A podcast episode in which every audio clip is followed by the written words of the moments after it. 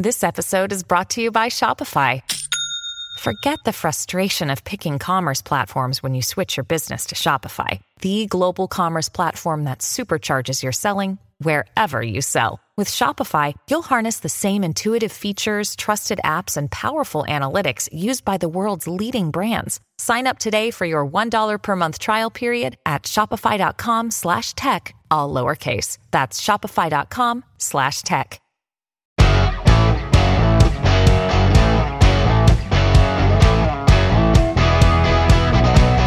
Coming up on today's show, it's being called the Conservatives' Existential Identity Crisis. Again, the Stampede Circuit. Every politician with a link to Alberta shows up. They have to. Why? Why is it so important and so different? And the Rogers outage, an opportunity to take a look at how we do things in this country and some of our vulnerabilities. What can we change? Looking forward to this next conversation with uh, our guest. Um, her conservative pedigree dates back to John Diefenbaker. She worked with him, uh, with Stanfield, Clark, Mulroney, Stephen Harper served as a senator for more than 20 years, much of that time as the conservative leader in the upper chamber.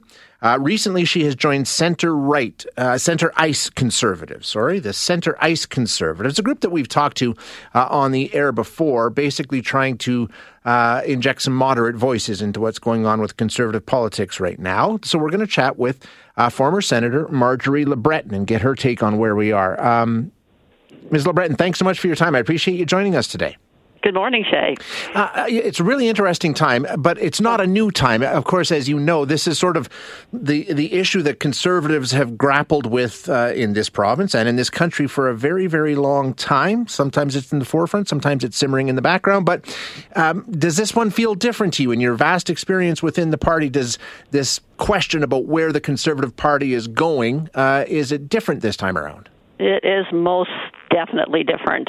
Uh, I have never seen the likes of what I'm witnessing now, and and uh, and as you know, the whole uh, the whole episode, the, the whole thing just troubles me deeply because uh, goodness knows we've got an incompetent, um, ethically challenged, horrible government, and we as conservatives uh, in Ottawa here under the Trudeau government, and we as conservatives have a wonderful opportunity to present a moderate, modern, center, center right position, a platform to the electorate who are looking for looking for political choice.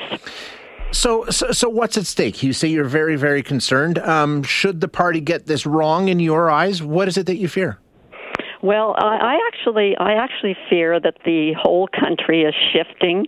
Um, uh, there's a the part of the country is shifting to the woke, um, crazy uh, liberal um, uh, NDP left, and then the, and then and then there's another element that are shifting far to the right and are driven by anger and grievance and uh, and um, and not really addressing uh, the serious issues facing Canadians and um, because you can only uh, you can only say um, you know you can only stoke anger and and throw fuel on the fire for so long, mm-hmm. and then people get over their anger and they start saying, you know what, I was really angry, and I have reason to be angry, and certainly they do with this government in Ottawa.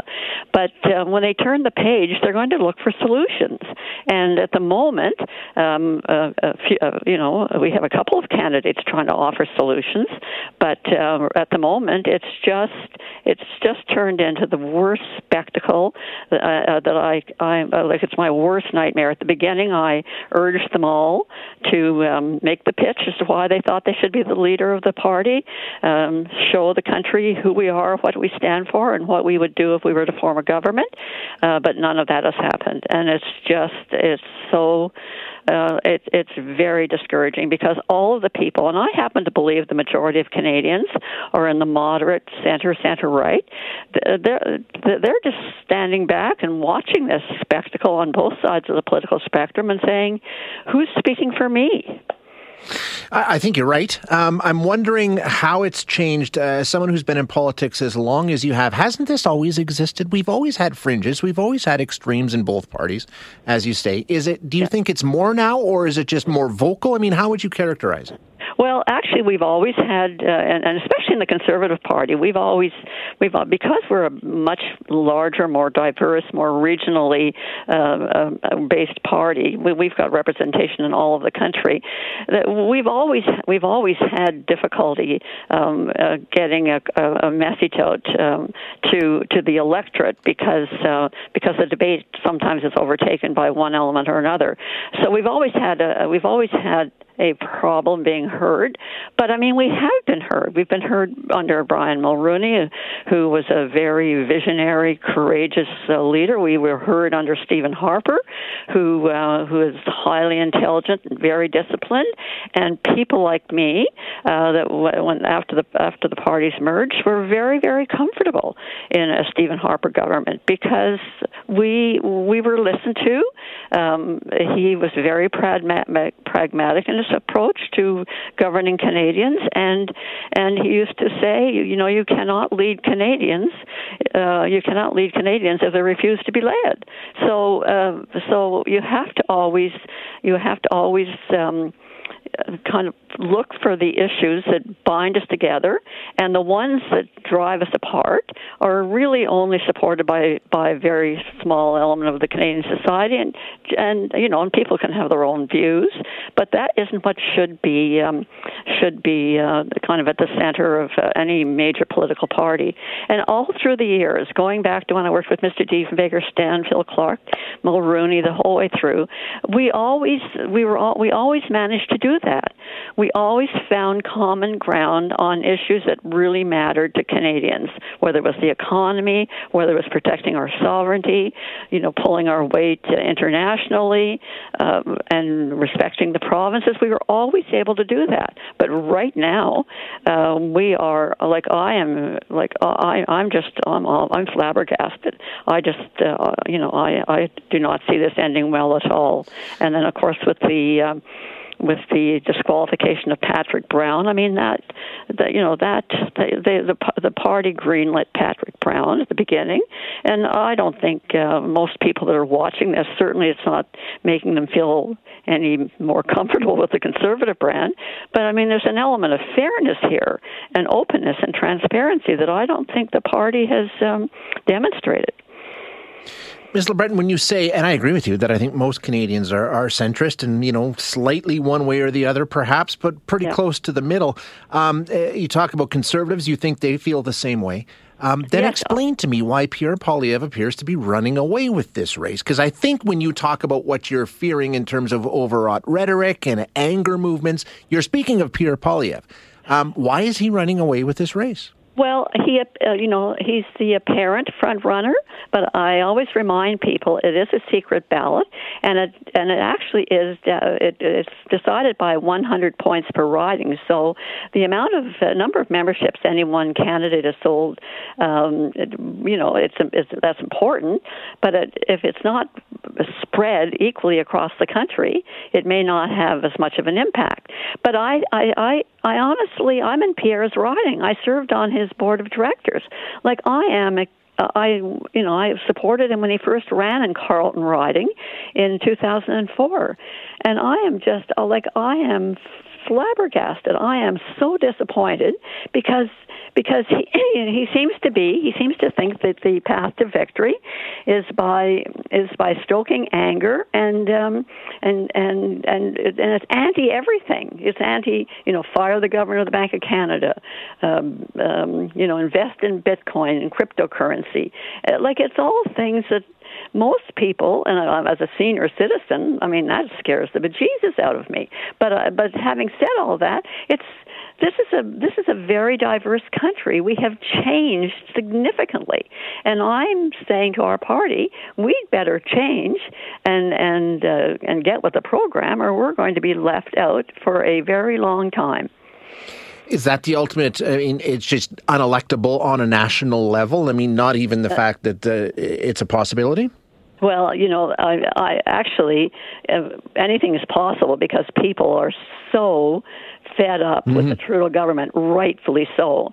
Anything is possible, but we've got to think about the country, and we've got to think about the people that live in the country. And are we, are like, does this serve anybody's purpose calling people names and and uh, and and not and, and and getting into this kind of into the gutter instead of you know having a really good debate on what we should be talking about, which is really why I'm kind of looking forward to being in Edmonton on the uh, in August because uh, Center Ice Conservatives is sponsoring a conference, uh, uh, which we're we're calling it a Let's Grow Canada Policy Conference, and it's and we're inviting anyone um, who who believes that there's um, there's a place in politics. God knows that's where most of us live for center center right uh, positions. Uh, that's what we're trying to do. We're trying to foster debate and move the candidates um, to a position that is electable. And at the moment, the way we're going, as far as I can determine, at least from my view. Um, and I hope I hope we're not. I hope I'm. Uh, I hope I'm. Uh, I'm right. I hope that's the way Canadians feel. I hate to think that we're going down the road like they're going in the United States. Mm-hmm. That is just. Yeah. That just. That just. That's appalling. I, I couldn't can't agree imagine. with you more. Yeah, that's, That's the biggest risk for me. Yeah, yeah, yeah. Uh, Ms. LeBreton, thank you so much for your time. Great conversation. I really you're, appreciate you joining us. You're very welcome, and um, looking forward to being in Edmonton in a month or so. You bet. We'll chat then. Thank you. Okay, thanks.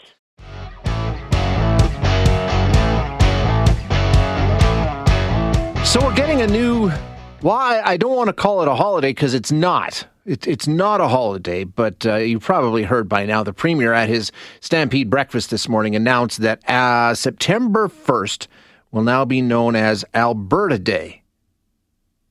September 1st, 1905, the Alberta Act came into effect, formally establishing the province of Alberta. Recognizing this date in perpetuity as Alberta Day gives Albertans an opportunity every year to come together in a spirit of celebration and express their pride in all things that are uniquely Albertan. You can do that after work, though, because it's not a stat holiday.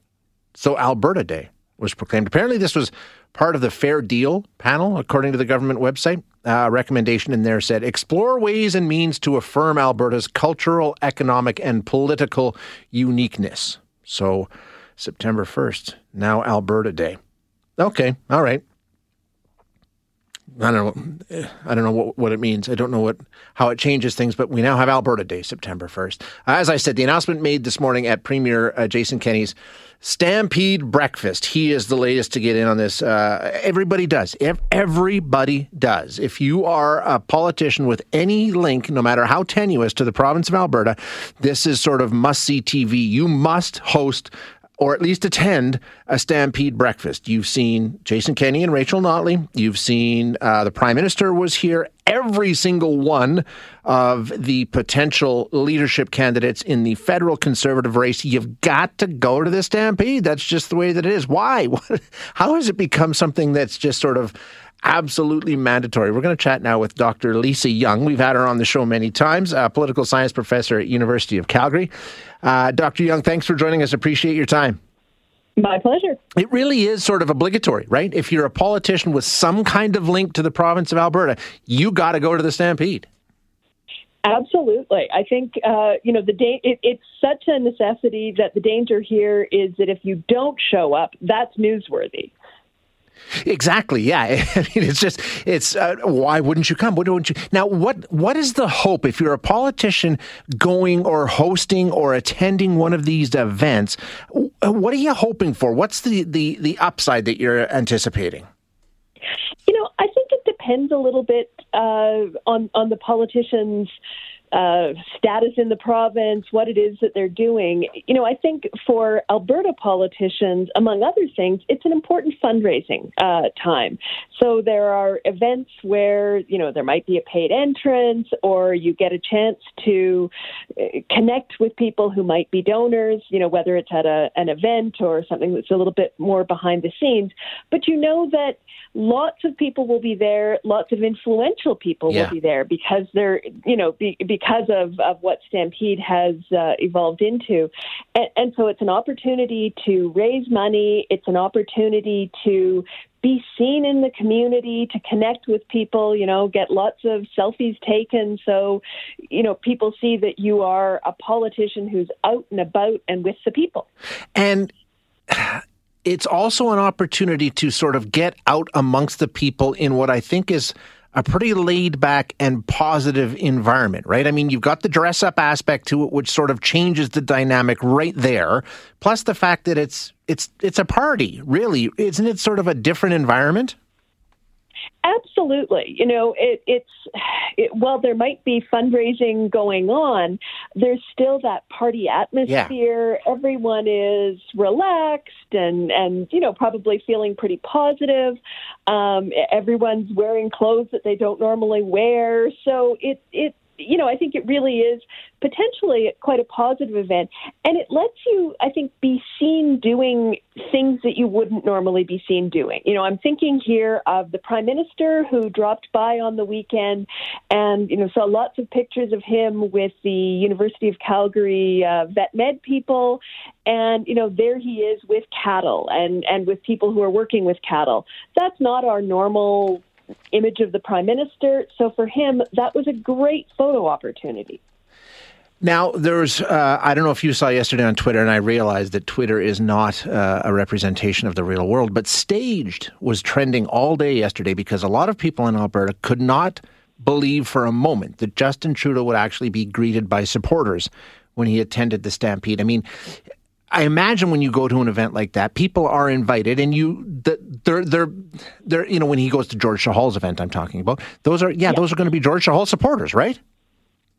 Sure, and you know I think certainly you know for liberals in the province, it the word would have gone out, yeah. right? The prime minister is coming. This is going to be your chance to go and show your support. And uh, you know it's important for the party, and, and particularly for George Chahal, you know, as the the Calgary uh, Liberal MP, to demonstrate that you know there are turn out a crowd. yeah, you can absolutely turn out a crowd. That there are people who are enthusiastic about uh, Justin Trudeau here in in Calgary. Does this translate anywhere else? I know it doesn't happen for K Days. We do not have uh, a, a pilgrimage to K Days by Canadian political leaders. Does it happen anywhere else, or is the Stampede unique in that way? You know, I, I think it really is unique. I, I think maybe the the closest that we could think maybe would be pride parades in some of the major cities. Mm-hmm. Um, you know, we've certainly seen politicians, you know, flying to Vancouver to be seen in the pride parade there. So that, but but that isn't necessarily as large an event across the community uh, as Stampede is. But really, I think Stampede is unlike anything, you know, setting aside the politicians. Um, Stampede is really unlike anything else that happens in the country, just in the way that it completely takes over the city, that there are so many different dimensions to what's going on here. And I think as well that, you know, what we saw this, this past weekend really speaks to the extent to which Calgary is the spiritual home of the Canadian conservative movement. Yes. Yeah. And so that draws all kinds of, of uh, politicians as well. Yeah, almost a clearinghouse of sorts. Uh, Dr. Young, thank you so much for your input as always. Appreciate it.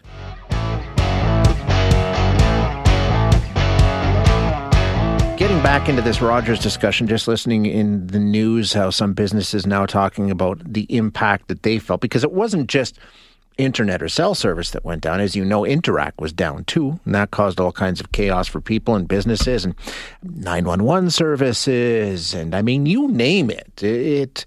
It shows, if nothing else, that we have become completely and utterly dependent on the internet in one way or another for so many of the things that we do every day. And a lot of people are saying this should serve as a wake up call. A wake up call to what? What do we do?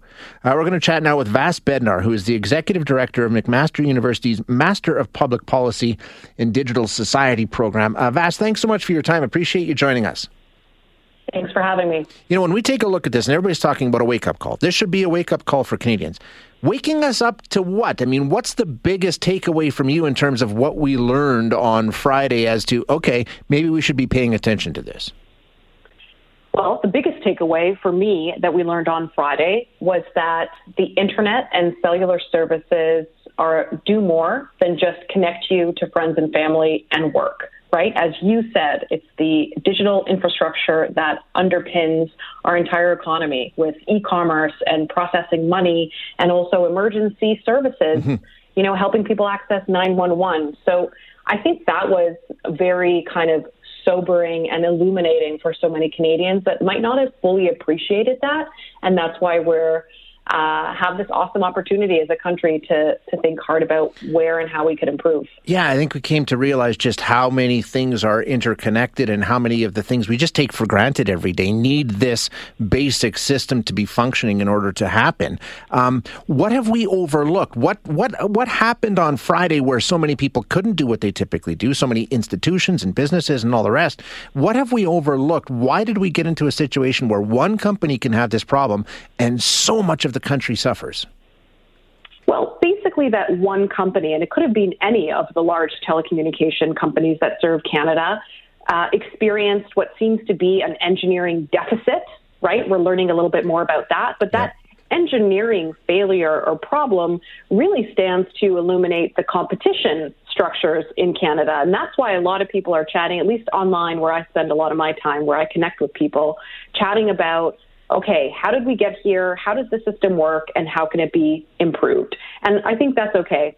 Uh, Rogers might have an engineering solution, and public policymakers might have a complementary policy solution or suite of policy solutions going forward that improve the system overall. Like what? Like uh, that, that, That's the question. I mean, and I know we're having the meeting today with the minister calling the CEO of Rogers up to Parliament Hill to have a discussion virtually, I believe. Um, what kind of policies can be put in to sort of make sure something like this isn't as catastrophic? Uh, well, the federal government does have a new proposed policy approach for the CRTC on telecom that people can respond to. Um, so it's not like it's a totally new issue. I sort of, the imagery of a volcano comes to mind for Canadian telecom, kind of dormant most of the time, but yeah. always kind of bubbling. And maybe we had a bit of an eruption on Friday, which does go, you know, it's an emergency. It is an emergency to be cut off from emergency services. So let's start there on policy solutions. I think Canada can reflect forward to, you know, interna- international peers that we have a modern and contemporary protocol for 911 emergency services. And that is going to necessitate cooperation across private companies and also across orders of government. It might mean that we use the emergency alert service to let people who do have service know what's happening so that they can spread the word. It might mean emails, right? For me, my phone was bricked, but my email worked because it was with Bell. As a Bell customer, I would have happily received an email that said, hey, we're learning more about this outage not everyone around you may be able to connect to 911. So here are the alternatives. Here's what to do if you need something, or that your phone can somehow access 911, or there's like a portable SIM card situation. I'm not an engineer. I'm not the yeah, smartest no. person on this, but reimagining that and just recalibrating, I think, is going to be super important. We an outage can happen again, and it probably will. Right? These are complex, sure. large systems. But next time it does happen, we need to be ready from an emergency perspective. And I don't want to hear any more of these kind of heartbreaking stories of people that had to access 911 and couldn't. Yeah, I mean there was a there was a text that came out. And I can't remember if it was Edmonton City Police or Calgary or some other agency that said if you need to speak with police, uh, use a landline or go to the station. And I'm like, what? I mean, that, that's where we are when, when this one network goes down. So obviously, we recognize that maybe, do we get to a point here, Vas, where, okay, we don't want to leave this in the hands of um, private companies? There needs to be some sort of state run bedrock of we're going to have 911, we're going to have Interac. I don't know how they can do it any differently, but do we need to have more government involvement in this? We probably do need to have a little bit more government involvement in this. Uh, however, that could be, again, government cooperating with these companies. You know, we see that there are public uh, public competitors in something like yeah. Saskatchewan with SaskTel, or certain municipalities are starting to experiment with connecting up their fiber networks so that they can have the physical infrastructure that then private ISPs, internet service providers, compete on those are all kind of neat, novel things happening around the edges, but that it's a way that the system continues to iterate and evolve.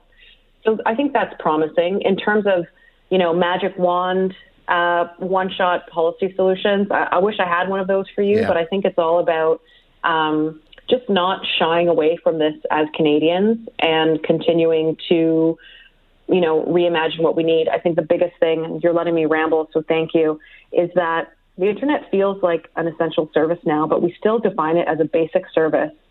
How is it basic if you need it to process yeah. uh, transactions? I mean, what's more essential? Send money or contact 911. Yeah that's a little more than basic to me. Yeah, I, I agree with you 110%. Um, one last one here. It was right from the instant this came to light, everybody started talking about competition. We need more competition. This happens because we have no competition.